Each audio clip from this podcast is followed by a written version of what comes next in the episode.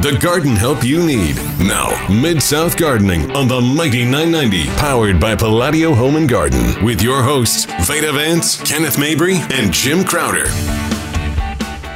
Good morning, good morning, gardeners, and welcome to Mid South Gardening. You're here with Veda from Palladio and Kenneth with Dan West. Jim, Jim was taking a breath, Yeah, and so I paused. and Jim, and our- I'm here. and he's here. Good morning, y'all. We'd love for you to give us a call. Let us know everything that's going on in your garden, or if you have questions, give us a call oh, 260 5926. What's that? 260-5926 or go to Facebook Live and there's Miss There Veda I right there on the screen, guys. And if you miss, if you fall asleep during this, you know, sometimes they're early morning people and your coffee hadn't kicked in yet.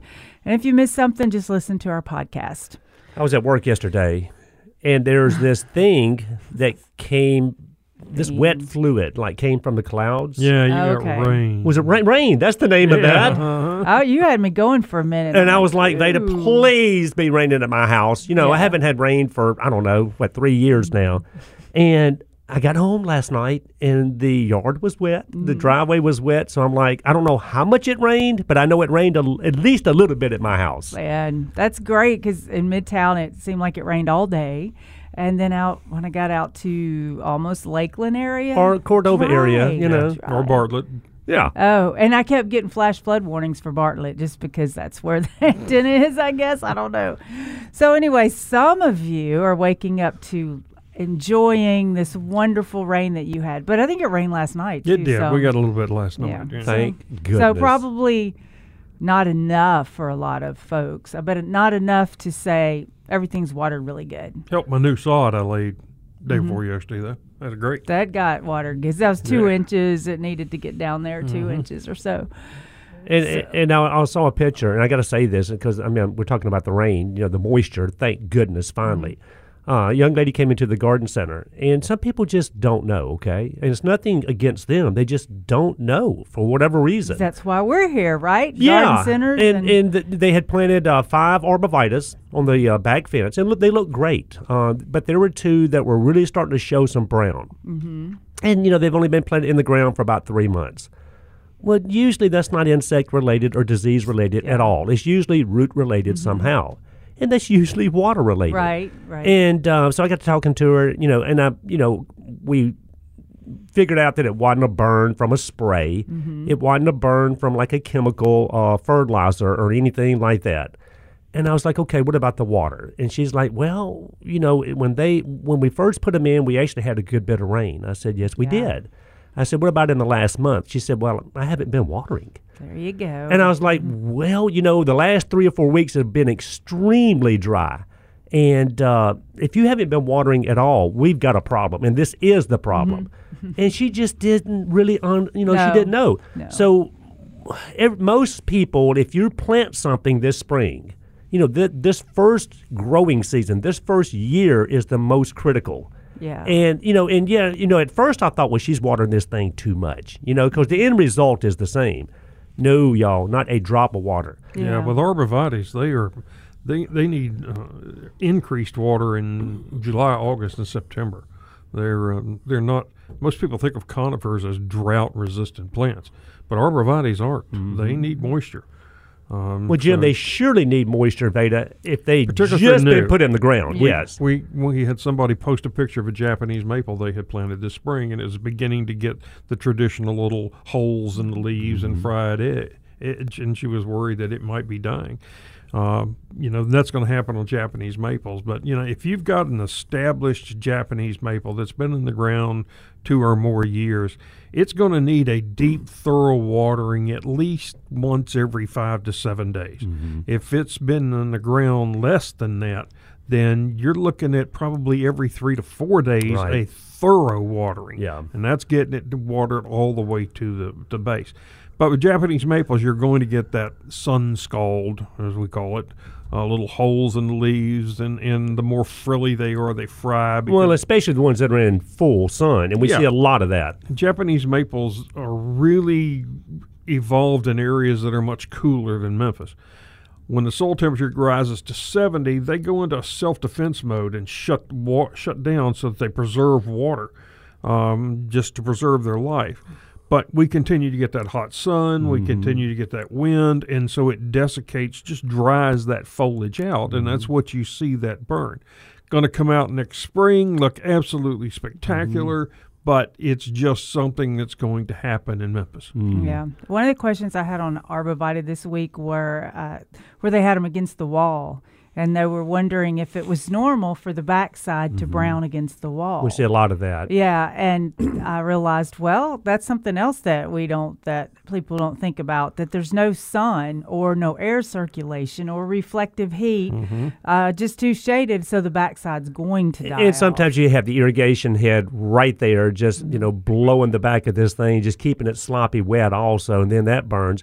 But also, the number one enemy of arborvitae is back, uh, and that would be the bagworm. Uh, I had a lot of people come into the garden did center uh, with pictures, you know, and they're like, "What's going on?" And if you zoom in close enough, you can see the little bag bagworms hanging there. And uh, this lady was like, "When I looked, and she said, "Oh, that is what a bagworm Yeah. is," and I was like, "Yeah, there's a little caterpillar in there, and It's- is eating your arborvitae." It's not a little caterpillar with a cute little pink bag Oh. holding it on your. It's a worm in a bag. But they are out with a vengeance. So if you've got arborvitaes and cedars and cypress and junipers and those type of evergreens and amongst other plants also and shrubs, uh, go out there and make a round and look for this little teepee hanging worm uh, caterpillar. This you know camouflage hanging on your branches and, and sometimes you look there and you see it looks like your shrub is moving because you have mm-hmm. that many bagworms on there I went to a church one time. A guy called me about their dwarf Alberta spruces were, you know, turning brown. And uh, went over there and I stood and I said, "Well, look at it, and you could see it shaking. Yeah. you know, there Yeah. were so many on there, you know, and And he, they don't notice. and he never noticed that, you know. And if you've got bagworms, uh, you know, the old story is, yeah, you can pick them off, but you better put them in a bag and zip that thing up or they'll climb right out of whatever garbage can you put them in, right? they do. They and, do. And then, of course, go back in there and spray. And there's a lot of sprays that will control caterpillars, you know, spinosad, uh, you- BTs. And even if you once you sprayed, you want to get rid of those bags because there are eggs in a lot of those, Yeah. and they're going to come back next year if you don't So you're saying, Jim, even if you spray, you still want to pick as many Pick as you as can many off. of 'em off bag as you can. picking party. I'm Right. telling you, well, Bag- bagworms are back. I'm telling you guys. Well, Something fine else then. we saw this week. Somebody posted a picture of a crepe myrtle. We talk about crepe myrtle bark Yeah, scale all the they're time. back. But Scale's these, back big time. these were big little white things moving around, and you know, and the first forty people said scale, Yeah. spray quickly, drench, and it wasn't a scale at all. It was a mealybug destroyer. Right. It's the little fuzzy Yeah. thing that climbs If up and down. you can see it move, it's not a Yeah. scale. right. You know, Exactly. You know, so Yeah, I said, well, you just killed all your beneficials right, there. Isn't it amazing how uh, predators will mock the? Uh, They will. yeah, so so that way they're still. Um, what am I trying to say, Jim? You know where I'm going. Well, yeah, this. they're Thank you. Mm-hmm. camouflaged within their own um, Little- food source. There we go. There we go. So you're saying, all right, if you got a crepe myrtle, and we all know what crepe myrtle bark scale looks like, Yeah. and I'm telling you, it's coming back with a vengeance right and, now. and the babies are black and they're very, very tiny. so you're not seeing those guys. No, when they turn white, they've already attached themselves to the pl- trunk. Yeah. they're not moving anymore. They're just going to sit there and suck things out and reproduce. Yeah, and then, but the mealybug destroyer is that little woolly thing that's climbing up and down the trunk. You can see it Mm-hmm. slowly, moving, Right. slowly, and yeah. Mm-hmm. it's white, just like the scale, but it's moving around. Right. and that is Fluffier. that is a predator. You're saying it eats Mm-hmm. the It feeds on other scale, you know. And and looking at this crepe myrtle that they showed, you could see half a dozen or so of those, but you couldn't see any scale at all. Mm. So they're there. Probably tells me that the old scale that we used to see mm-hmm. in the tops of crepe myrtles, there's probably some up there, mm-hmm. you know, and they're feeding on it. But the trunks look good, so I think you know there there are some. Uh, there's some insects on there they're feeding on, maybe aphid, honeydew, or something like that. But they're um, it didn't have crepe myrtle bark scale. And you know, this is something that can't really be helped, but would um, I wonder if the predator would be there if, say, if you'd used a systemic and the scale was slowly dying off? Because I'm thinking, oh, would we kill the predator if the predator eats the insect that had the systemic? yes, you would. Oh, but still. But if the predators Yeah. are there, there, it tells you you've got something for them to Right. feed on. They're alive. yeah, so you got to do something. right. Yeah.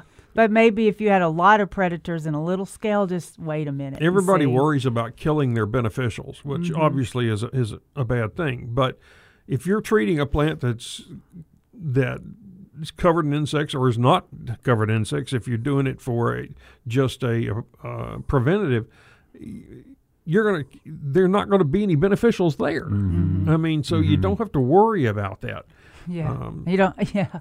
I know there's so many ways to go with that, but at the same time, a lot of times there's not enough beneficials to control. There's that's true. And anyway, and maybe over a little bit of time there would be, but us living in suburban areas, we can't wait that time out Mm-hmm. because then you have other issues from a stress tree. And, and then finally, you know, and what made me even notice all this was, uh, you know, I told you last week that the Japanese beetles were eating every bloom I had on my crepe myrtles, right?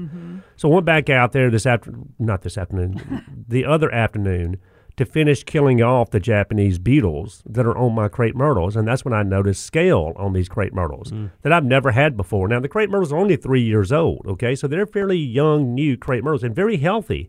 Uh, but I got scale out there also. yeah. And then right across the fence from me on the other side are Mm-hmm. three or four crepe myrtles my neighbor has. And doesn't have, you know, he doesn't care if there's eight million Japanese beetles on his, which there were. Which is good, so they're Well, on his. no, but that's drawing them to mine also. So when I get out there and spray, I think I'm gonna spray his also, no charge. yeah, there you Yeah. go. That's the way to do it. That's how your neighbors get you to take care of their yard is is not take care Yeah, of their yard. exactly.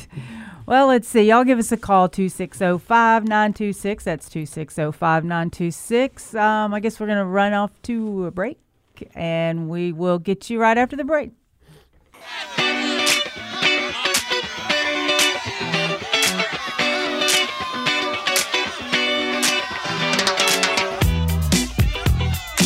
Good morning. Good morning. Welcome back, Mid South Gardeners. We're sitting here talking about the great tomato contest Right. coming up. We got uh, we got Master Gardeners coming in here sometime in the next hour or so, and we're going to talk about that. That's coming up next Saturday. This sounds like great tomato Yep. picking music. We got Ben Kenneth and I from the radio station. So we got uh, we got Veda voted off the island. Yeah. So um, but it's a good thing, you know. she has to because you- work on Saturdays. You y'all know, are, poor uh, thing. y'all are more tomato connoisseurs. Oh, I So definitely am a tomato connoisseur. for the uh, Well, for y'all to be the judges. That's true, but you know. The only plant you grew was a tomato Yeah, on the patio. That's right. So we do have I some- didn't do it this year. We do have some guys coming up. Uh, you know, the beginning of the next hour, and we'll get into the old tomato contest, which is Mm-hmm. a lot of fun. You know, and, and, and like, and I've always said this. You know, people love growing their own vegetables for whatever reason, whether it's in containers or, or plots or raised beds or whatever. But it's something about the tomato.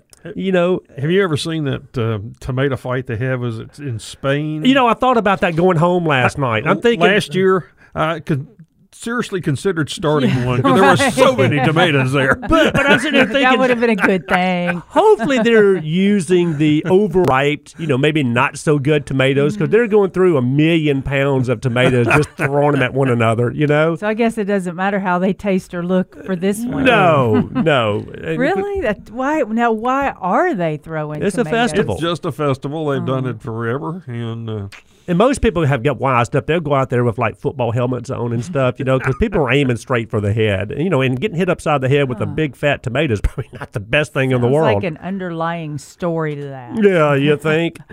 Well, gets rid of some of your That's, frustrations. yeah, that's what I'm thinking. That's the underlying story. Yep. Well, I had a, a customer come in and say, you know, they grow tomatoes all the time. So this this year they decided to use the um, soil that we sell there, the earth mix that Monrovia does. And they were growing these in containers, I'm yeah, assuming. yeah. And he said that honestly, he's got the best, sweetest tomato, and he thinks it's because of the soil.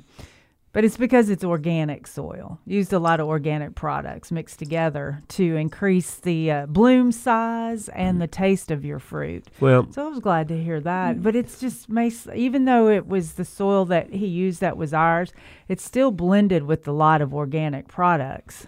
And there's a lot of good organic potting soils on the market. Mm-hmm. You know, uh, the Ocean Forest, the Happy Frog from Fox Farm. You know, we sell tons of that also, Veda. Uh, and I'm not going to sit here and say because most soils are completely organic unless there are additives to it, right? Mm-hmm. Yeah. Uh, but there are some soils that are pretty darn heavy that are not that good for growing stuff in containers, and that's what potting soils are for, in my opinion. Okay, uh, so a good quality potting soil makes all the difference, like you're saying. Um, so I mean, you know, there's the two dollar bag, and then there's the twelve dollar bag. I'm going for the twelve dollar bag when it comes to a potting soil. Right. You because know? you could still get the two dollar bag, but you need to add another Yeah. type of soil, and then you should add the fertilizer. And so you've got a little bag of humic acid, you've got a little bag of cottonseed meal, you got a little bag of poultry manure, on down the line, or you can just buy it premixed. You and can that's tell why. Kenneth hasn't bought potting soil in a while because that twelve dollar bag is now twenty. Well, but Jim, you know what I'm saying, though. I mean, I'm going to use the the better grade potting soil because I'm telling you, on some brands, uh, you know, you open one bag and it appears to be okay. Well, you open the other bag and it is heavy as concrete. So there's no consistency between bag to bag, and that's what runs people crazy. But another thing on tomatoes that we're seeing a lot of right now is the old blossom end rot. We've talked about that. Yep. Where the bottom of the tomato starts to rot. I mean, you're looking at this thing and you're like, okay, here come my tomatoes, you know. Well, it the- probably started from all this moisture, and then we were dry. The Yeah. rain is the issue. Yeah. Yeah, and people uh, people like to overwater tomatoes. Mm-hmm. They just do. Well, I mean, they're ninety eight percent water or so. Yeah. You know, so um, people just have this tendency to love them too much. Right. Because well, we got to make sure. You know, They water, live. you know, the most of the calcium that's in your soil, if you've been liming, is a calcium carbonate, which when water's added to it, it's not available to the plant. So what we you have to do is to to fix that is give it calcium that is available, and you can get that through. Yes, a couple different products. There's uh, Yield Booster, which is calcium chloride, Right. uh, which is a liquid that you spray and pour. And then there's another really good product that's granulated, the uh, calcium nitrate. Both those forms of calcium are immediately available, regardless of whether your soil is too wet or not.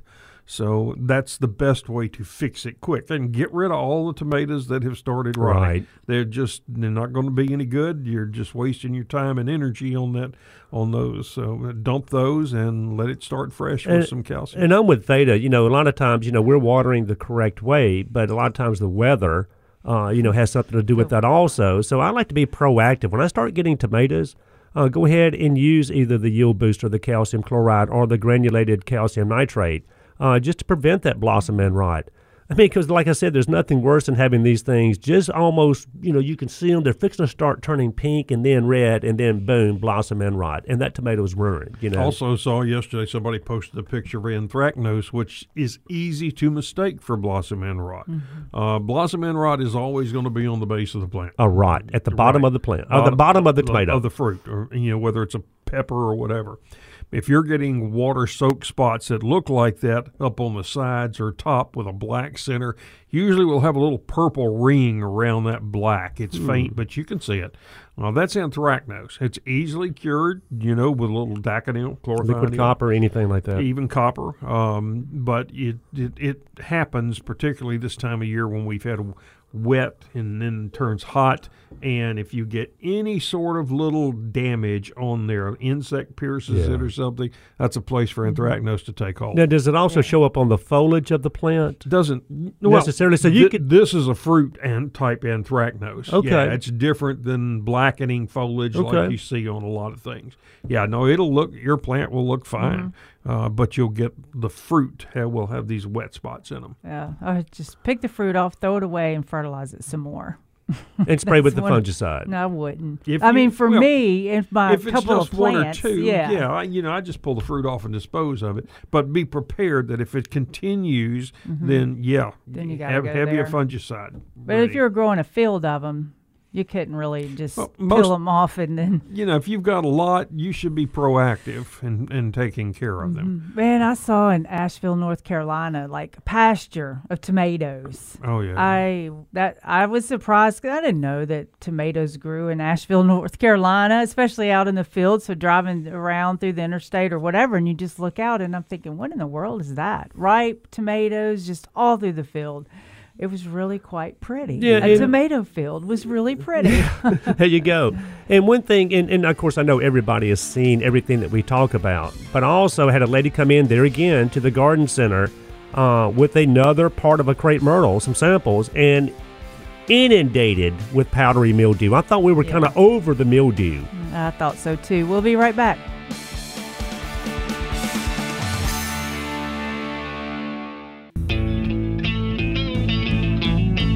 Good morning and welcome back to Mid South Gardening. You're here with Veda Vance with Palladio, Kenneth Mabry with Dan West, and Jim Crowder in the uh, reclined, rec- reclined rhine chair. Do you know what a reclined I a, chair is? yeah. Some people are couch potatoes. I'm a recliner liner. Yes, that's So, it. uh, Recliner liner. So, um, and I'm actually uh, and I'm- keeping uh, up. uh, tomorrow, I'm going to go looking for a new recliner.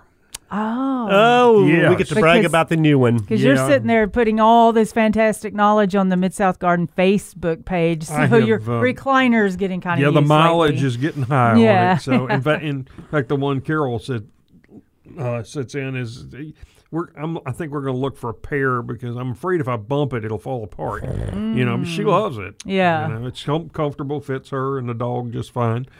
yeah, the whole family. Yeah. Yeah. So now, if you could get the recliner that's got fold up uh, wheels and they unfold and they're big tire wheels, and you could just roll it out down the stairs to the yard and do your work. Yeah, you know, I'd really like to have one of those those fancy massage chairs, you mm-hmm. know, but they just look so ugly. I Yeah. know. You And Where know? do they fit? Yeah, Now, Jim, and what's the Facebook page? the Facebook is Mid South Gardening.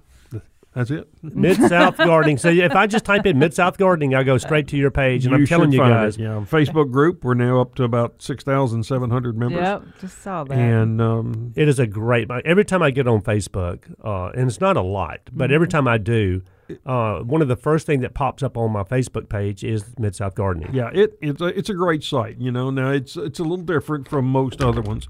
Um, you know, i- it's a dictatorship. It's not a democracy. I run the thing, but you know, I don't allow. What what I envisioned was a conversation from people who are gardeners and people who want to be real good gardeners, mm. and leave out the questionable stuff. No links. I don't allow links to sites. You know, mm-hmm. if you don't know what a plant is and you look it up and tell somebody else this is the plant, You might well, be right. they, you might they be could have wrong. looked it up Yeah, too. So you know, may as well. you- They're looking for some. why do research for somebody else Yeah. that they're fully capable of doing? Right, right. Um, but so- they haven't got to experience what a real gardener has. That's right. We want a, people who really know what they're talking about, or at least you know they have a good guess. you know, because a lot of Yeah. them are wrong. We had a uh, we had a case the other day where uh, somebody posted a picture of a green dragon. You know, What is it's a- that? It it's a it's it's our I mean, I know what a green I know, dragon I'm is. it's a, a native arum. It puts up a single Oh. leaf.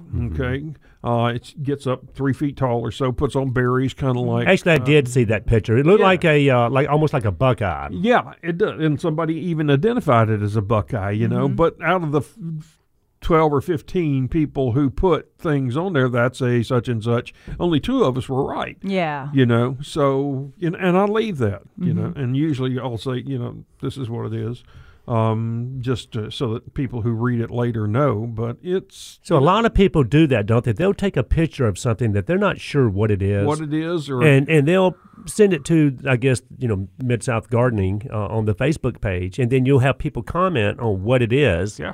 Uh, and then, like you said, Jim, invariably somebody knows what that is. Right. You know, and sometimes some of them are a little more difficult, you know. Um, Mm. but it's it- just fun. It's really interesting to watch because we've got st- people from other zones as well. Yes. So there's uh it's nice to see what's going on in other areas. You know, most of our members are you know in the mid South area, but we have members all even all across Europe and, and Wow. Australia. Um, but it's it insects and disease issues are the, pretty much the same everywhere. You know, the fix is pretty much the same. Yeah, I mean, the bug might be Right. different, the fungus might be different. a different. plant may not grow here or may not grow up north, and Yeah. you know we usually address that pretty well. Yeah. Um, so it, but it's a really good group. You know, um, if you go to it, there are going to be three questions for you to answer. Answer them. If you don't, you ain't getting in. Okay, Yeah, I got you. it's just that just simple. that simple. That well, simple. and case to point, Vade, I had Mm-hmm. a guy uh, send me a picture this week on my phone, and uh, he said, "What is this thing?" And it was a it was a mom, a chrysanthemum. Mm-hmm. Okay, uh, and he said, oh, "You know what? I do remember a couple of years ago of putting some mums out there, and wanting to wear, you know, that they were even perennial." Uh, You know, a lot of times Mm. Yeah. chrysanthemums do come back as a perennial. And of course, it wasn't blooming, you know, when I when I got the picture. But uh, you're right, Jim. A lot of people, you know, things come up in their landscape, whether they put it there or not, and they're not quite sure what these things are. You know, Yeah. So yeah, that's that's a that's true. That's a great way to find out. You know, you used to have to wait till your neighbor came over and walked through the yard, and they were going to ask Betty Joe. And if Betty Joe didn't know, then she knew somebody down the street that might know. And by the time it gets around, they got to come back and look because who for who knows what we were talking about. You know, um, there's no drama in it at Yeah. all. We don't. I don't allow that. Um, there's no arguing That's why I can't be on the page. Uh, you know, I just won't permit that. Uh, that's good because we want to have fun at yeah, this. I don't allow you know people who rant about telling somebody that you know they're not being natural, Natural enough, enough or environmental. Right. Yeah, that would. So you know that there's no point in that, so I don't allow that. But but it's uh, what's really cool is when you get a plant that uh, some people think, oh, I love this plant, like trumpet trumpet creeper. Mm-hmm. You know, some people go, oh, it's a super invasive, you know, and other people go, it's a Yeah. beautiful flower, and hummingbirds love it. You know, so you get such a varied opinion on the same plant. yeah. You know, so and that just goes really to show cool. it's only the situation that the plant's in, whether a That's right. person loves it or hates it, really. You know, if a plant is aggressive as far as spreading in a garden, like Mexican petunias or something Mm-hmm. like that, some people don't like that. But you know, I consider thinning uh, just part of gardening. Yeah. Right. You know, right. you you can keep it where you want it. It's no different than pruning or weeding or fertilizing. It's just part of what you do. And, then, and there are things like mint and, and Yeah. even Rudbeckias and Ruellias, like you're talking about. And I have large swatches of both of those. Yes, you do. Well, you know, perennials are looking fantastic now. Oh, they and are. I've never seen so many different colors of cone flower that it's too hard to pick which colors I want. Mm-hmm. Cone flowers are fantastic. And so many names. I can't even there you know, remember we just had the purple cone flower. yeah. Now there's salsa and and You know- orange and yellow and red and lavender Mm-hmm. and maybe red, maybe yellow. Just amazing colors. And they come back every year. Fantastically. Love Mm-hmm. And- it dry after est- after established. Well, and though. people need perennials. I mean, it's, it's great to have annual color because the annuals are going to bloom every day until frost. The only drawback is you have to plant them every year. Yep. Where the perennials, you know, they'll come back every year for you, typically speaking, uh, but they have a blooming season. They don't bloom every day like the annuals. That's why so many people try to incorporate some of both in there. Yeah. Uh, and then, of course, there are annuals that can take full blazing sun, and I mean, uh, excuse me, perennials. And then there's some that can grow in more shade. I mean, anybody that's got a shade garden, you know, they've got hostas and ferns in there. And heuchera now. And was- But there are many more. You know, there's epimediums and hellebores Yeah. and so many more that can grow in uh, in the shade. So there's, I mean, there is a perennial for for really any situation, no Yeah, doubt. it really is. Hey, we had a question from Wendy Johnson here wanting to know whether she could use gypsum as a calcium source. And that's calcium sulfate. That is That's- a great question. That is a great question, uh, but the answer is no, not in our clay. You don't want to. If you want to add just a little bit, that's okay. But gyps- Well, hold on, let me back up. Okay. Gypsum comes in a 40 pound bag, covers Mm-hmm. about 2,000 square feet.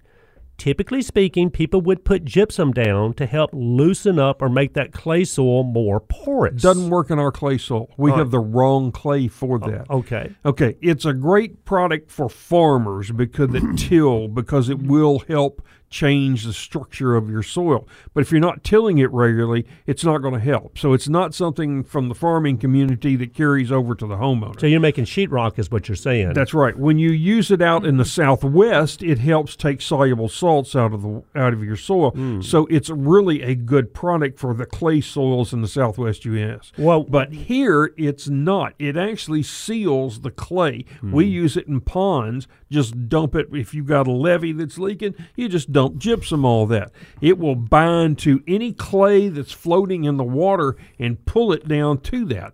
So you can seal a leaking pond with it. Now, if you can seal a pond, does that tell you that's a good thing to put in the ground? And Now- think how much we used it back in the day. but hold on, but you mentioned you can lightly put gypsum down to get a calcium, uh, you know, You input. could you could put a couple of tablespoons around and not affect the soil. Okay. That well, that's my point. But also, if you have, let's say, if you have a vegetable plot, uh, or you know, a, a plot that you're actually working that soil and you're adding those amendments in there. You're not just adding it to your just native soil like you would a lawn. Okay.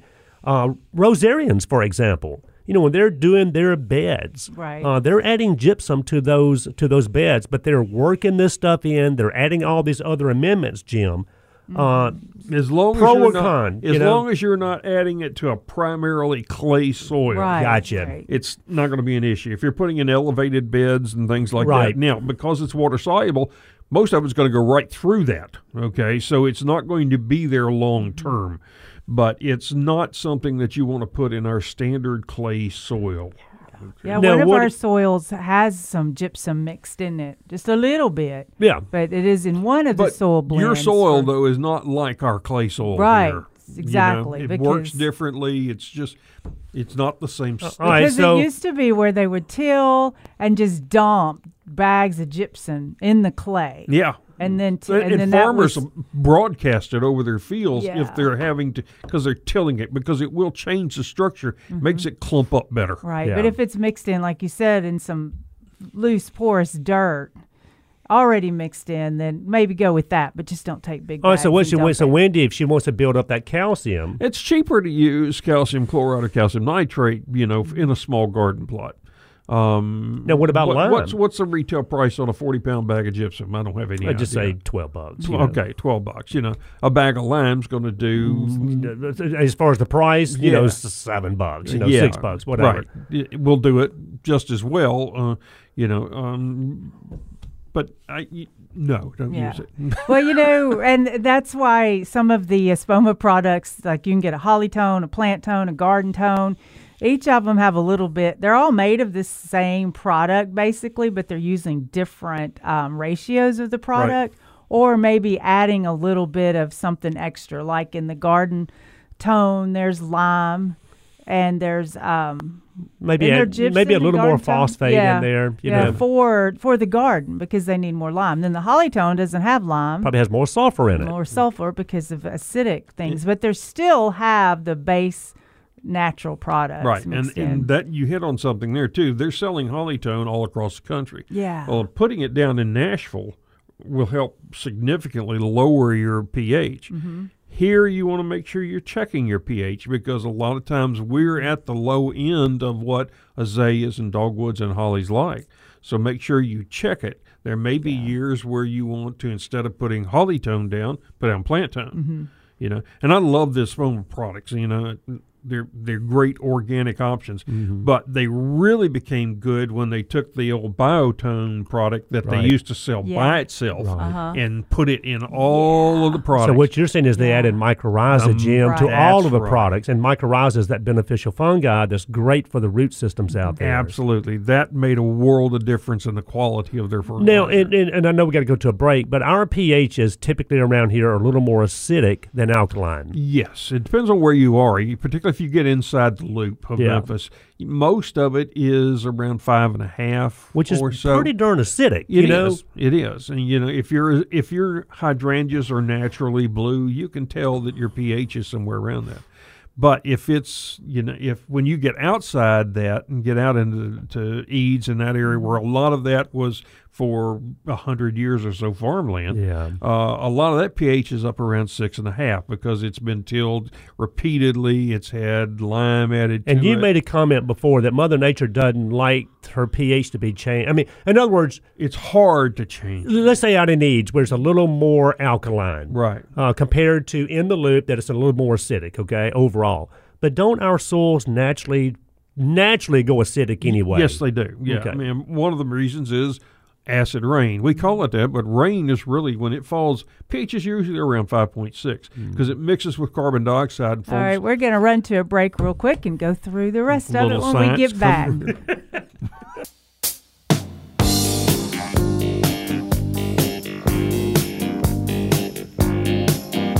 Good morning and welcome back. You can call us 260 5926 and Jim continue. okay, we were talking about The our pH. soil here. Yeah. yeah. Uh, and we were talking about rain. When rain falls through the atmosphere, even in clean, good, clean air, it mixes with carbon dioxide and forms a light carbonic acid. So by the time it gets to the ground, the pH is about 5.6. Which is slightly acidic, and that's just Right. everyday rain. yeah. Right. So your soil over time begins to lower. But that doesn't but it happen. takes a long time to do that. you know, when I, when I just thought of something, cause, but that doesn't happen everywhere because I guess in some soils, you know, you still have a lot of the slate and you know the other things that are more It's more al- alkaline, really alkaline. Right. Yeah. But even there, it's going to over time, and the Yeah. more polluted your air is, the lower that pH. When we talk about acid rain, we're talking about stuff that falls in the four to five range or even lower. Yeah, if you Uh, got uh, big pH, factor, I mean, yeah. Industries uh, with smog and all that stuff, you know, the rain's collecting that stuff and Mm-hmm. bringing it down to the ground, so that's acid rain. But you know, it takes an awful lot to change your pH. Your soil pH is extremely stable. That's what you were saying the other day. Mother Nature doesn't like people fooling with her pH. That's right.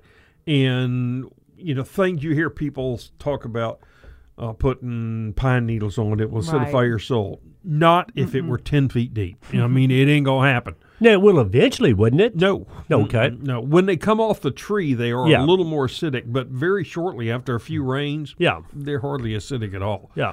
Um, so it's it's just not going to happen. Nothing you put on your soil is go other than lime or something that's designed to really to lower your pH is going to do that. So Right. sulfur's I've going to lower it, lime's going to raise it. I've seen. we hear the coffee grounds a lot. Yeah. talks. It's it's not even hard. It's barely acidic. It, P, coffee grounds comes out of the coffee thing at 6.5, 6.8.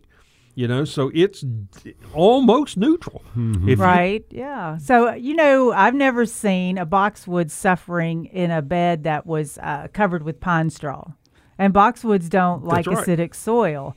And uh, back in oh, a couple years ago, I had wondered about that because I had heard. Uh, through rumors, what you could call it, that don't put pine needles out. It Mm-hmm. messes the pH of your soil. But then I constantly saw things that didn't need high pH or didn't need aci- acidic soil with pine needles with around pine it. needles around like it. boxwoods, for Yes, example. Yes, exactly. But it, but it's pretty cool that we can adjust our pH though. You can uh, add sulfur or aluminum sulfate or any kind of Mm-hmm. sulfate. Typically, will bring the pH down. You can surely add lime, like Jim's talking about, to raise the pH. And a lot of times, that's what we're having to do. But I like the idea that back in the old days, you know, we got the old white calcitic lime. You know, it was messy. Uh, you know, it blew around, got all over you, and it was just that white lime. Everybody remembers that.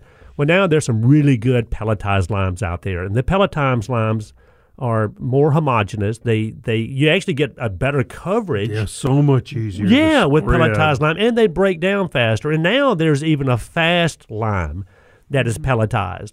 Instead of taking months to break down and alter your pH, you can do it in weeks. Oh, I love which is all unheard this, of. all this mm-hmm. pelletized stuff.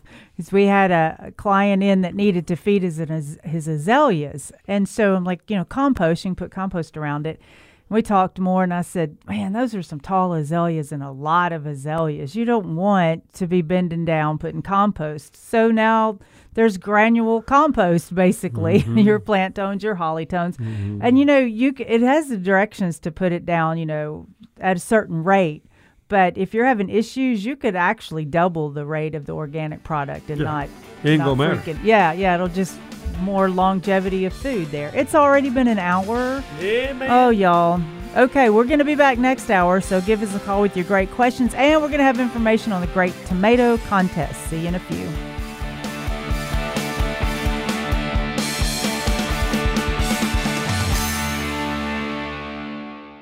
The garden help you need. Now, Mid South Gardening on the Mighty 990, powered by Palladio Home and Garden, with your hosts, Veda Vance, Kenneth Mabry, and Jim Crowder. And welcome back to hour number two. In case you're looking at this on Facebook, Veda didn't suddenly get ugly. I'm in front of the camera. Okay. So, sorry to disappoint you, but here I am. But if you want to give us a call this morning, 260 5926. 260 5926. But, Jim, the first uh, 15 or 20 minutes of the show this morning, of this hour, we've got to talk about the fourth annual Great Mid South Tomato Contest. Yeah, we got a house full of master gardeners here. We got Jamie, the master gardener, his lovely wife Jan. We got Jenny over here. We got Debbie, and uh, we're going to talk about the Great Tomato Contest coming up next Saturday, the seventeenth. Uh, and this is open to everybody. This isn't open to master gardeners. Uh, so you get you want to get out there. We're going to give you the times for entry and the judging. And uh, and we got uh, three people from the station here. We got Kenneth, myself, and Ben, who's going to be a judge. Uh, so we're looking forward to it. Now there are other judges other than just us There- three. I there mean, I- are. from what I hear, there uh, they've got a real judge. Judge. They have judging. a real judge, judge, and then they have uh, he's a doctor, I think, of uh, works for UT. Walter Battle. Walter Battle. Uh, so looking forward to having them. He was there last uh, the last time we did this two years ago. Um, so very but you, t- you talking about bragging rights, though. I mean, for the rest of the year, if you've got the like one of the best tomatoes or the best shaped tomatoes or the whatever, Debbie, tell us about this tomato contest thing. Well, we're so excited to share a bunch of tomato knowledge with you. This is going to be at that big red barn out at the Agri Center, 7777 Walnut Grove. And you can bring your tomatoes in. Uh, registration is from 9 to 11. Then those judges are going to start tasting those tomatoes. And then we'll tally up the scores. And about 3 o'clock, we'll have the announcement and presentation of the ribbons. But the one of the most exciting things about the day is we have a lot of education going on. Uh, you want to know about tomato pests, you want to know about tomato diseases, you want to know about best practices. This is the place to be. We'll have an Ask a Masker gardener table, and we'll have a, lots of different education venues. And we have a kids table. I'm going to ask you guys do you know what the state fruit of Tennessee is? No, It is the tomato. did not know that. Good lord! So you're saying entries from nine to eleven. Correct. so if you're going to participate in the tomato contest with a tomato with an entry, Right. you have to make sure you do it between nine o'clock and eleven o'clock. Correct? that is right. And then the go ahead, but Debbie. and it's it's really it's really special if you know the name of your tomato and mm-hmm. whether it's an heirloom or not. Mm-hmm. If you bring cherry tomatoes, make sure you bring a good handful because we've got to spread those out over all the judges. We want all of them to have a really good. All right, so let's say because I I wasn't there last year, but let's say I've got a tomato, okay, and I come up there. Uh, and do I bring one? Do I bring a basket full, or can I only enter, enter one tomato? I mean, You can br- we prefer you bring a couple of tomatoes of the same kind so that we can cut them up and divide them evenly, and then uh, you know at least six to twelve of your cherry tomatoes, your smaller Right. tomatoes. And, and, and let's say if I bring a tomato up there, my, or I got two of them, I'm bringing up my perfect tomatoes. Do I enter them in a particular field? Like, do I say I want this one? I think this one's going to taste better, or is this one the best looking tomato? How do I do that? Okay, so what we're going to do is tell you what the categories are. We have a category for heaviest, we have cherry, we have a junior division, which is a lot of fun uh, for kids. We have a slicing, an heirloom, and then we have salsa, and then we take those scores and we find the best of show. Wow. Cool. Wow. So I, as a individual, that I want to enter my tomatoes, I don't go up there and say, "Hey, I've got these two tomatoes. They're heirlooms. They're the best two heirlooms I've ever grown in my life." Okay, and I've already had one, so I know how well they taste. Do I tell the judges, "Hey, I want this to be in there as the best flavor," or do the judges just pick, you know, whatever category it fits in? Right. We will help them decide which category to enter under, Got and it. then the judges decide which is the tastiest. They have a really long score sheet that they have to look at. It's really pretty involved. I'm sure that they get their fill of tomatoes before the day is over. Now, and there's no shenanigans going on with the heaviest tomato, is it? Like you know, I've heard of people getting you know uh, little needles and filling them full of water and all that stuff. You know, These are for real heavy tomatoes. and Well, some thanks of for these, sharing that. Some of these guys are really serious about those heavy tomatoes. that is so much fun, Jim. And so you did this last year, and Veda did it last year, and Year this is my year first before year to be a judge. Yeah. A year before last because Right. of COVID last year. Uh, and uh, I was kidding with Jamie over here, and I said, you know, I'll, I'll surely take kickbacks, uh, as- you know, as far as judging the tomatoes. But I was just kidding. I won't. Okay, I'm gonna be an honest judge for this tomato contest thing, Jim. the thing about it, you know, uh, Kenneth, is it's a blind judge. Yeah, You get a tomato. yeah. You don't know who brought it, or you just got a number, and you know we won't know till it's over with what number was the best. Right. So it's a blind judge. It's no no hanky panky to go on. No, I was kidding. Anywhere No. along the line. So, but anyway, that's that's what makes it such an interesting contest. Well, but I also like the idea that Debbie said a while ago that there will be people out there answering questions, of course, and I surely love the idea of the kids being involved. I mean, because if you think about it, the Memphis Area Master Gardener program is all about education anyway. That's right. I mean, that's what it's all about. And we're going to send kids home with their own little tomato seed planted in a cup with a bunch of knowledge in their head about how to raise that tomato. Cool. And they got time to get a crop this year too. And there's no forms that an individual has to fill out before they get there, anything like that. They just show up with their tomatoes, and we'll get them entered in. And then I guess we let the people know later on in the day when the judging starts, and that starts at what time? The judging starts at 11, Right. and then they will get a phone call if they placed after we tally up all those scores. And you're saying there's some beautiful ribbons to be handed out. They are, you talk about bragging rights, they're gorgeous. So we're really excited about that.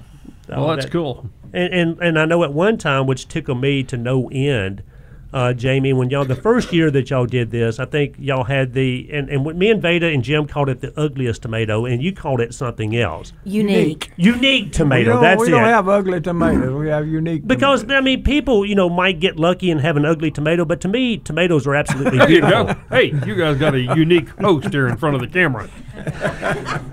So that's a lot of fun, then, guys. So as long as you get up there between nine o'clock and eleven o'clock, and you said this is at is it outside of the Red Barn or where? It's right there at the farmer's market. Yes. You know, the portico that comes Yes. out, the porch, that's where we will be. Have, we'll have an ask, a Masker Gardener's table set up, lots of education venues there for you to take a look at. That is so much fun, guys. And I guess the tomatoes, it, it it- you know, it doesn't have to be a chilled tomato. It can be just plucked right off the tomato plant that morning and run down there. Yeah, take all the sticky stuff off though from the sticker. Okay, We'll make sure that's, that- off and gone. that's tacky. You Yeah, okay. That's tacky. And you know those stickers are actually edible. they are. They So- are. They are food grade stickers. Well, because a lot of people probably don't take them off, Jim, when they're slicing their tomato. But also, Debbie, you said on the cherry tomatoes, make sure that you bring a good handful of those. Right. Uh, so any tomato they can enter. There's not one that you can't, of course. But typically these are tomatoes that Jim doesn't have stickers on them. People That's are growing right. them themselves in their in their backyard. And I'm amazed at the unique names. I mean, we have some called um, Aunt Lou's Underground Railroad, uh, Gin Fizz, Thorburn's Terracotta. I didn't even know there were so many different kind of species you could grow and eat. Good Lord. And then you made the comment also, uh, Debbie, that people will be out there, I guess, with tables set up to answer questions about, you know, future uh, tomato growing, right? Uh, and we were talking about the lime a while ago, Jim. You know, lime is pretty important when it comes to tomatoes, also. it is. You know, and I don't and- know why I'm sitting here. You But, should uh, be but over no, there. hush, because you're also we're talking about the anthracnose. There are a lot of things that can go wrong with tomatoes. Well, there are.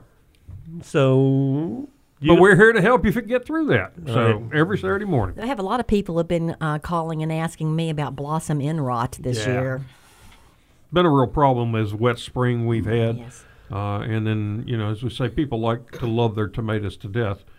Um, they think. you mean they'll kill them with 10 to 11 cares, what Yeah, you're saying? Yeah, just get, get too much water, which makes the calcium unavailable. Um, and so we just have to get them a type of calcium that's available in wet soil if the rain, if the weather's not cooperating, or you know our irrigation system's just not fixable. Um, but we can do that with calcium chloride or calcium nitrate, Uh, yeah, well, we talked about that in the first but hour. not gypsum. and we talked about So that also in the first hour. Yeah. And there's always pros and cons, I guess, when it comes to you know growing tomatoes. And there are some secrets out there that people are never going to give up, that we'll never know about. You know, years ago, uh, I had, there was a gentleman that was at our church who wa who grew some really nice tomatoes. So Chris Gang called me when she was writing at the Commercial Appeal, and she said, "You know, I want to do an article on tomatoes." I said, "Well, call this guy. He he really grows some nice ones."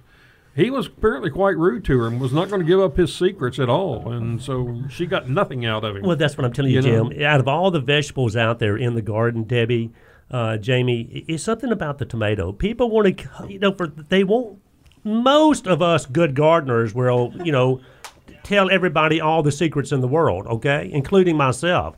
But I, I have a guy from Mississippi comes into the garden center every year, and him and I guess a partner of his have always got this bet going: uh, who can grow the best tomato?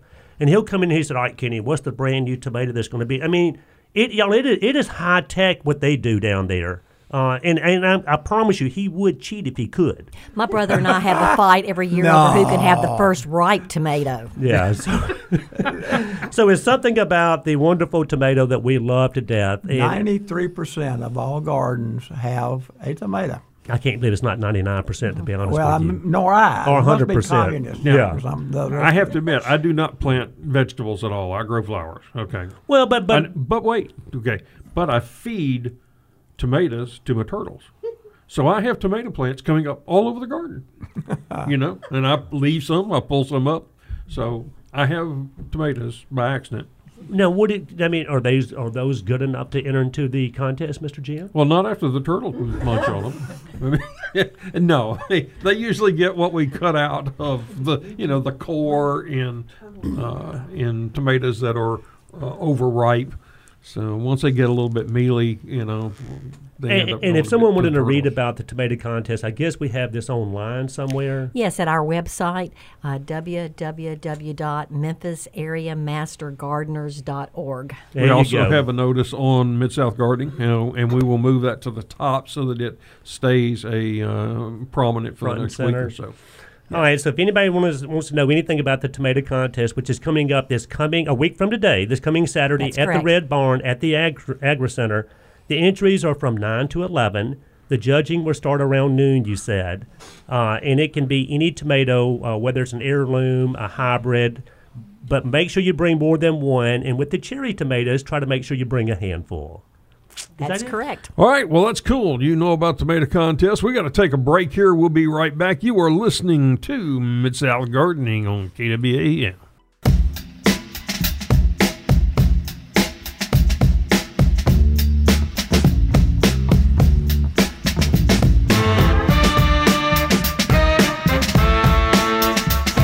And welcome back to Mid South Gardening.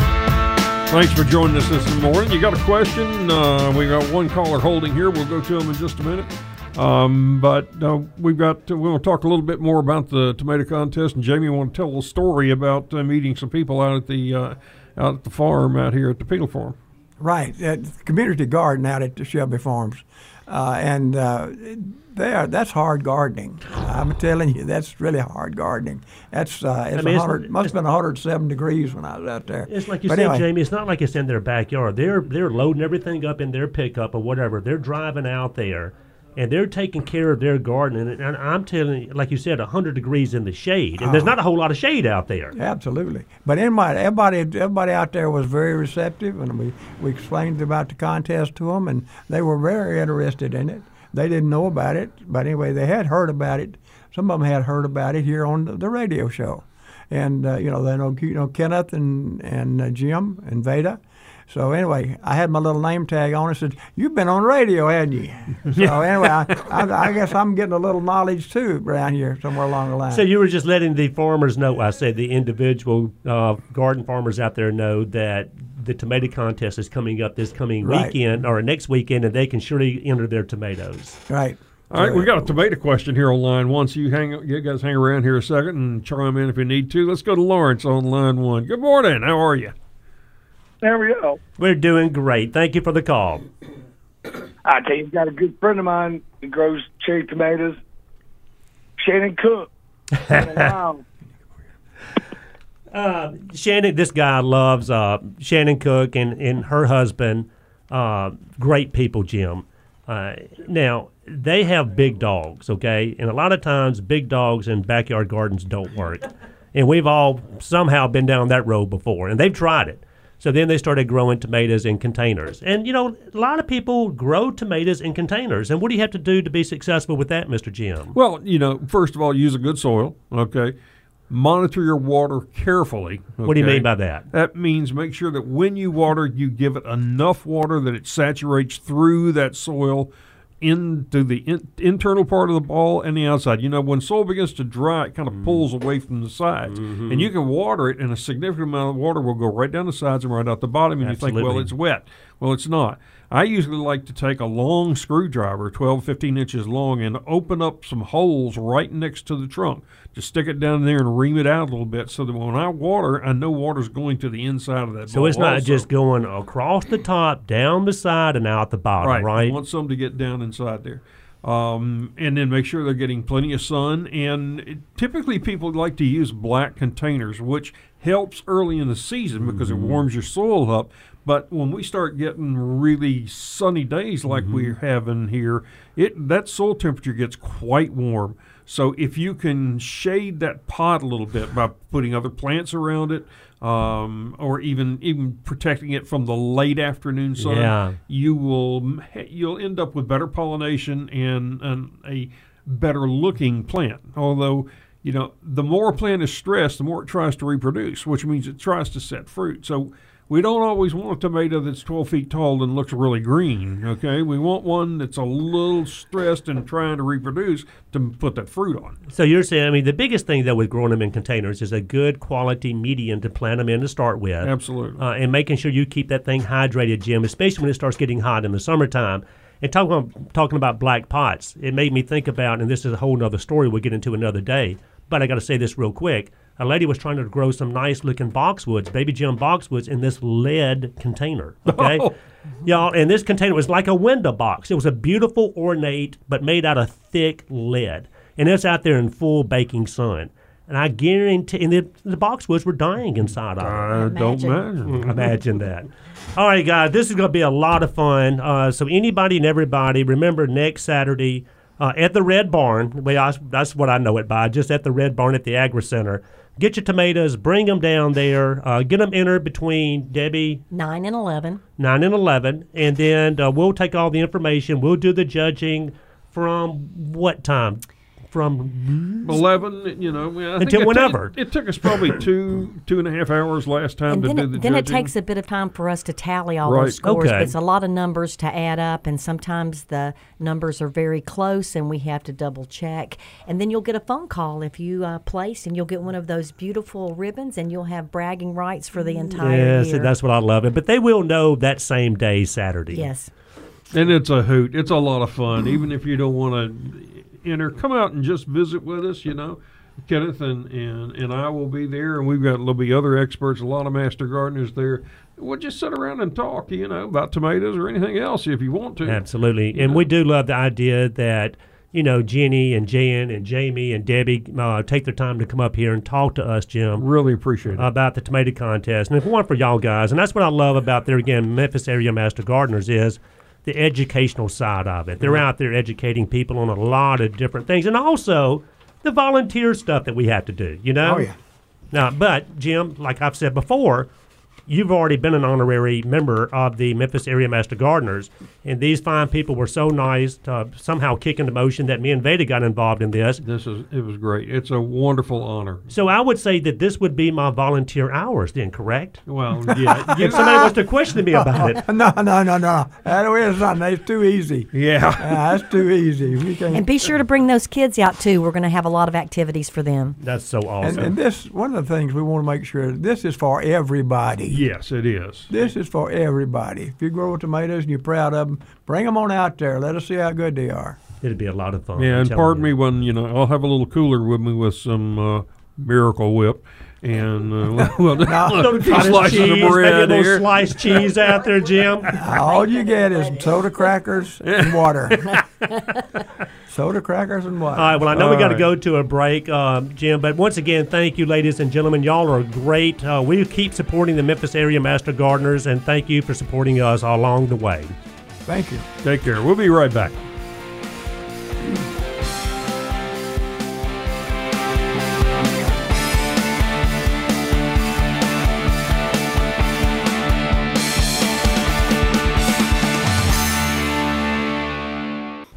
Now, back to Mid South Gardening, powered by Palladio Home and Garden on the Mighty 990 and 1079 FM KWAM.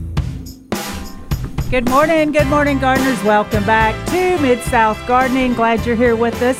Hope y'all are all psyched for the Great Tomato Contest. That is one week from today. Could be a lot of fun. Yeah, so Again, thank all our, our good friends, the Master Gardeners, who were up here to uh, share that with us. Yeah, and if you want to give us a call this morning, 260-5926, 260-5926, or you can, of course, go to Facebook Live like Bob did, and he sent in a question that says, after removing a true a true root in the front yard, we've all done that before, Uh, I filled in the area with mulch and topsoil. Had problem with grass not growing there. Uh, he said Vigoro grass seed mix was sowed according to the package instructions, germinated in about seven days, and watered per package. Uh, three weeks later, uh, the area is brown and yellow. Any advice? Yeah, we all said, well, it was probably fescue. It was probably the was wrong type of grass that you're putting in there. Whether it was a sunny area or a shady area, I'm assuming this is a sunny area now that the tree came down, right, or a tree root that he's digging up. But it probably was a fescue mix. Typically, is what you'll see in those type of packages this time of year. Uh, fescue is a grass that typically grows in the shade where Bermuda and zoysia won't grow. But the only time that you can really get by with sowing fescue is going to be in the fall, which is the best time, or early spring. But well, a, a grass like fescue, you got to have it up, growing, and established before it gets hot, right? Yeah, when you get warm temperatures, it wants to go dormant. When the ground temperature gets up there around 70 degrees, you go. Uh, it happens to stay green when it's dormant, you know, if it's well established. But your grass was just too young, uh, you know. It could have even got fungal Yeah, well, because it- the moisture at night, the cooler nights. Real possible. I've got a little spot in my front yard that and it's almost perfectly round. I wonder why it's dying. well, yesterday when I got up and went out front, there was this huge yellow mushroom growing right out of the center of it. And well, now I know, you know, there is a bad guy up underneath there. But right. for Bob, but, um, but the mushroom wasn't causing the brownness. Well, the fungus yeah. underneath is causing it. This is just the reproductive structure. No, it's going to Yeah. spread all over my yard now, probably. yeah. So, But yeah, I mean, I'm assuming Bob put uh, fescue down now because typically uh, for more sunny areas uh, here in the Mid South, you generally see Bermuda or zoysia. Uh, Bermuda you can do by seed or sod uh, easily. Okay, zoysia you can still do seed or sod, but typically people do sod. And then for fescue, you can still do seed or sod, but typically people do seed. But just remember, uh, you know, for a sunny area, Bob, you want to make sure it's either zoysia sod or Bermuda seed or sod. You got to have, you got to put a grass out there that's going to love the sun. So really, right now, if you wanted to start over and take it all out, and if it's in full sun, put Bermuda seed down, you've got time Right. to get a Bermuda lawn. or sod. yeah, but look at um look at the uh, bag and see what the type of grass it was, and if you want to post that on the Facebook page, you know, if it wasn't fescue, then we may have some other th- issues. But it sure But sounds feel like fescue. It Yeah, does. Yeah. so um, yes, it's going to be fun trying to take care of your lawn in the summertime. You know, we need to bump up the watering some. Don't use a lot of high nitrogen fertilizers to make it grow fast. sorry, Make it what? Use what I said. depends on what you want. yeah, that this is true. For me, I don't want to use high nitrogen fertilizers because I don't want to mow and water a lot. Um, you know, but maybe if you're trying to be in competition with your neighbor and his is all of a sudden coming along I'm good. always in competition with my neighbor when it comes to growing grass in my yard. Well, Veda. actually, people are always in competition with me. well, you know, Ah, there you go. Bermuda is a heavy. It, it's a heavy feeder. I mean, it needs about a pound of nitrogen every 45 days to 60 um, just to have a quality turf. And typically, people will feed their Bermuda's uh, lawn about every six weeks through the Right. growing season. Because. I mean, you do have to have nitrogen, but just not a whole bunch at one time in the hot summer. and I've told y'all this story. I've got a three fourths of a bag of urea in my garage right now that I have purchased this year. Urea is like a 40, what, 4 46 46 zero, zero, zero, pure nitrogen. yeah. They, but what I do is I actually wait until it's, it's raining before I go out there and put it down. I actually put it out in the rain yeah. uh, because I don't want to spend so much time watering this product in with moving a sprinkler around. But what I do love about this product is what you don't like about it. It really makes it green and it really makes it grow. I'm I like you. it green, but it, bet- it really but I don't makes like it grow yeah. too. So, uh, but I, you know, I, and I don't mind, uh, and I don't go crazy overboard with it. And I, there again, I make sure it gets watered in really well. But there are some lawn foods uh, that you can purchase uh, that have a good bit of nitrogen in them, usually 24, 26 percent. But a lot of the nitrogen that's in those lawn foods is a very slow release type Right. nitrogen. And that's the healthiest way to feed it. The more nitrogen you give it, the more growth it gets. And Bermuda, ideally, if if you're growing uh and fertilizing it properly, it should be mowed about every fourth day. Otherwise, you end up taking off too much green and causing what we, I call Sunday morning browning, where it looks a little brown cast because you actually have cut back into stems. Right. Uh, you know, as we've talked about here, golf courses mow it every day. Uh, just to take off a very minute part of that grass. And I can't do that. Right. Yeah, well, like in, in my lawn when I did all organic, there was never a time that it wasn't green because it was always a slow release. You grow. don't get that huge burst of growth. You know, as I say, you can you, you have to cut your way back to the house sometimes. Yeah, you know, I've yeah. seen that And- and that's what too. I want. Yeah. And one of the problem is people don't understand coverage as much as they think they understand weight. You know, they'll go buy a bag of say triple thirteen and put it over their front yard. Mm-hmm. Then they'll go buy a bag of uh, urea and put it over their front yard. 50 Mm-hmm. pounds. Well, that's what it took to go over it. Well, you know, you've like- put down three times as much nitrogen. Yeah. Yeah, You that's know, true. and it's all about coverage. It has nothing to do about weight. because that Yeah. is a uh, detriment to the environment when you're overusing because you just lawn. used t- more than the plant can use, and so it leaches off. So f- really. It's your fault for not measuring properly for the, to use the proper amount for the plant to use, and then it rushes off, and then we blame it on the chemical. Oh, I agree with Right. you, Veda, but not to mention that it can surely burn your lawn up also. Mm-hmm. Oh, but, But, you know, one bag of urea can cover up to 10,000 square feet. So a, a little bit goes a long way. Back when we could get true ammonia nitrate. Yes. You know, what you see now is actually urea that's been cut. oh, usually. that's what it is. yeah, it's thir- if you look at it, it's 33% urea. It's not mm-hmm. actually ammonia nitrate the way it used to be. Uh, it's available to farmers. and what's the like difference, that. Jim, uh, between, let's say, ammonium nitrate that we used to get and, say, urea that we can get now? It's it basically how quickly it releases. You know, that's the, the short term. Um, the ammonium nitrate releases very faster, quick. You yeah. know, in fact, w- there were used to be that people would broadcast ammonium nitrate heavily over their front yard, and it would brown everything. It'd kill the weeds. I Yeah. mean, they would just grow themselves to death, and then they'd hit it with water, and Yeah. it, the the uh, Bermuda would recover Yeah. and end up with a really pretty nice lawn. You know, That was a balancing act there Yeah. also. Right. wasn't it?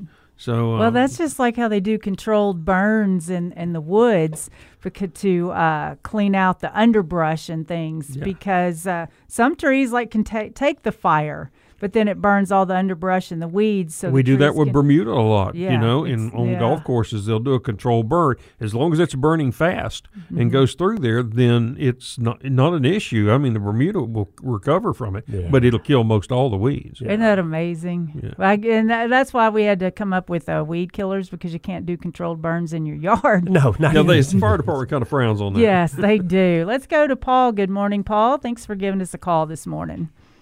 Good morning, Veda, Kenneth. This isn't Paul. This and I is tell Mr. you, Paul. my God, I have been wondering, and I hadn't bothered Paul because you know I don't know what Paul's up to these days. But Paul, if you don't call in, we all miss you. I'm telling you, Well, I appreciate I appreciate that. And you sound great. Now, what about you? Are you going to get your tomatoes together and come up to the uh, Red Barn next weekend? Now he's coming for the tomato sandwiches. Right, exactly, and I heard that we wasn't going to have them this year, and I hope that's a false rumor. That's, because I'm telling you, that's some of the best part of that tomato contest is them tomato I wonder because Jay or Jan when she left said she'd make sure that y'all got a tomato her, her, sandwich. her brother is there, and he makes this tomato bacon sandwich that Uh-huh. is to die for. Gosh, that sounds well, any delicious. that tomato was the- bacon sandwiches to die for, Jim. Yeah, but these I don't know. He put some other stuff on it, man, and- and it is it is so good. But see, Mr. Paul, Gosh, you're selling it. You are so selling it right now. See, the way I see it, though, Mr. Paul, he he knows how to grow, and he knows how to grow sedums and some of these other ground covers because he's got the greenhouses and the perfect soil and all that. And I didn't know, Mr. Paul, if you were growing tomatoes back there and say in the back greenhouse, um, you know, kind of like had a leg up on everybody else. Well, I'm I'm growing some tomatoes, and I'm going to enter the smallest, ugly, most unique, as Jim said, Yeah. tomato in the contest because I have picked about three or four tomatoes off of my plants ready to eat, and you have it. You have to slice it about four times to get it to cover up a piece of bread.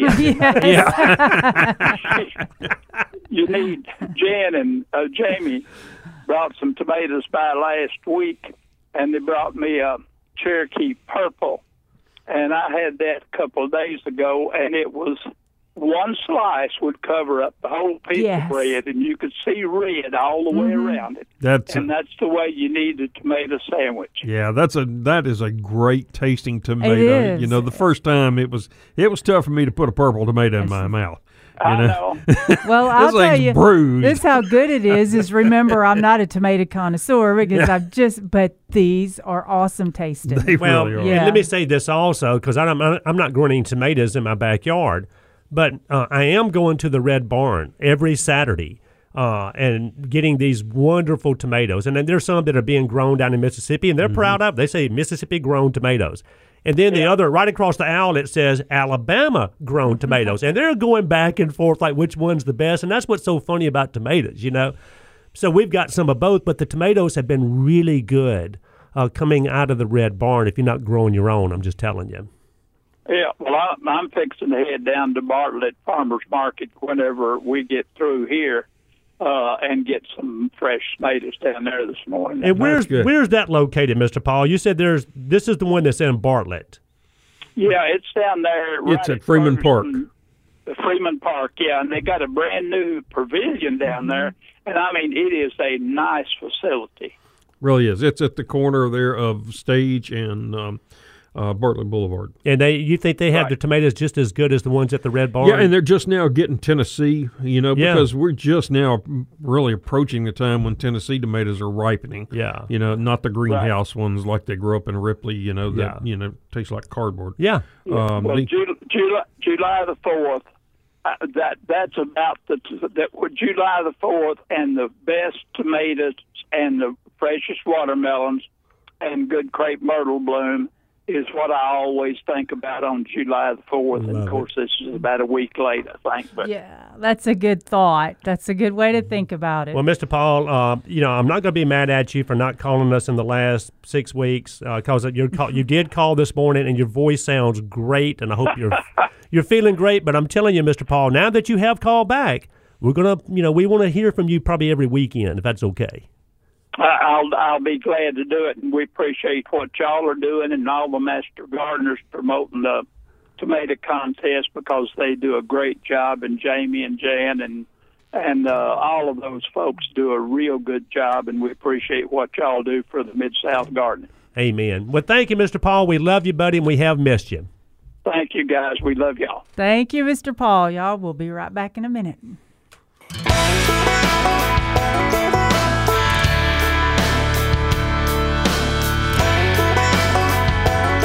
Good morning. Welcome back to Mid South Gardening. I'm Veda with Palladio Garden, the garden side of Palladio. Kenneth with Dan May Dan West. Oh my gosh. And Jim. Kenneth with Dan Mabry. Yeah.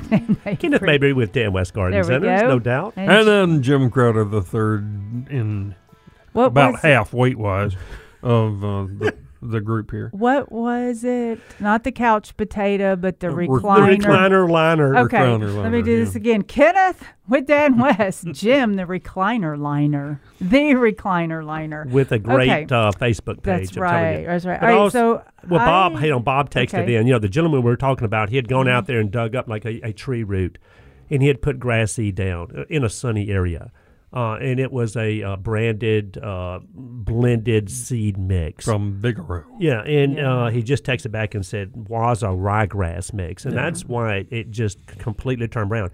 Uh, you know, fescues, like we said, and ryegrasses, they are cool season grasses around here. They look great in the fall, the winter, and the spring when it's really cool, okay? Uh, when it gets really hot, they tend to burn out, especially if they're in full sun. Now, ryegrass is going to burn out sun or shade. Don't care where you put it. When it gets hot, it's going to burn out. Where the fescues would typically stay green year round in the shade. Uh, but like Jim was saying, in the summertime, when it gets hot, they go semi-dormant, uh, Yeah. and you're going to lose some fescue every summer. I don't care what you do. Yeah, it's not. It's not that you're a bad gardener. It just Exactly. happens that way. Well, you know, some perennials that you could plant this time of year would be, of course, I said the coneflower because I love that. The Russian sage. Mm-hmm. A lot of people don't use that as much, but it looks good in in a uh, bulk planting. Mm-hmm. It's got height. It has mm-hmm. purple blooms, long blooms at the top.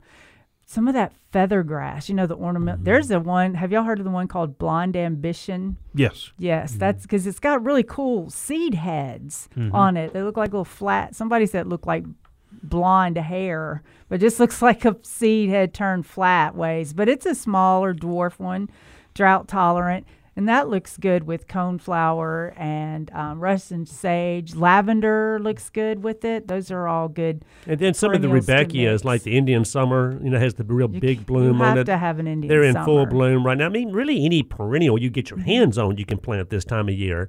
And like we said, that's the beauty of a perennial is they come back every year for Mm-hmm. you. And that's Oh. true with you can plant just about anything as long as you're willing to give it the care that it Yeah, needs. and that's all the way from preparing the soil in the first place. Because I know it, you get out there and it's hot, and you kind of cheat on building the the hole that you're planting in or amending it. Well, you'll definitely tell that you cheated later. And Veda, when you used to do landscaping, uh, I, I know remember that you would tell me that you would try when you were planting perennials and you planted a million of them, that you would try in some circumstances to have some that bloomed early, mid-season, and then later in the year. Mm-hmm. That way, you know, the client would have perennials blooming really most of the year. And that's think- what I've strived for in my yard is to have something in bloom all the time. Yeah, yeah, and you do. You have to plant a variety of plants uh, and plan it out as well. And also starting to uh, educate people on, even though these may not be blooming, or you might have a spot in time when there's no bloom, we're throwing in some shrubs with cool foliage, something Yes. that's still showy if you Texture have is nothing. really important in Yeah. a garden. Yeah, because it'll still give you that that burst of color. It's just not a flower. Oh, and I know we've only got a couple minutes, so people that have this time of year, uh, midsummer, basically, it's starting. To, it's going to get hot. It's already been hot, and it's going to get dry again. It's already been dry. I mean, what do we do? I mean, do other than watering, and as far as annuals, perennials, and container plants, uh, I mean, are we out there making sure they stay hydrated, which to me is the most important thing? And then what about the feeding? I mean, are we going out there and, and feeding with a liquid plant food or a granulated plant food or an organic plant food to give it that extra boost? Well, for me, in the first year anyway, is I'm just trying to slowly, gradually get it to grow. So I'm going to use all organic products. And something like a But Plant-tone liquid, Veda? yeah, but also a liquid to help stimulate the microorganisms and all And that. if you're to- doing Like annuals, you know, the more you feed them, the better That's results true. you're going to get in most cases. Mm-hmm. So yeah, you know, feed annuals all the way until the time the frost gets. About That's every two true, weeks, yeah. twice a month. Yeah, it depends on what you're using. You know, if you're Mm-hmm. using the Plant-tone type products, you know, probably every four weeks or so. But a liquid plant food like the Big Bloom or the Tiger Bloom or some of those. You could do those, you know, every two weeks if you See, wanted that's to. That's how I did Mm-hmm. it. It was four weeks was a granule, every two weeks was a liquid. right. Yeah, And but some of not the but best up to like plants. September. You know, September, October, you can slow down your growing by slowing down your fertilizer. So don't forget the water. I mean, it's going to get dry again. And don't forget a little bit of fertilizer out there to keep everything looking their best. And join if you haven't Mid South Gardening. Okay, that's our Facebook group, and you can post pictures, questions. It's a hoot. It is, y'all. I'm so one so glad I could be here with y'all this morning. I enjoy it. We'll see y'all next weekend in the Ah. garden.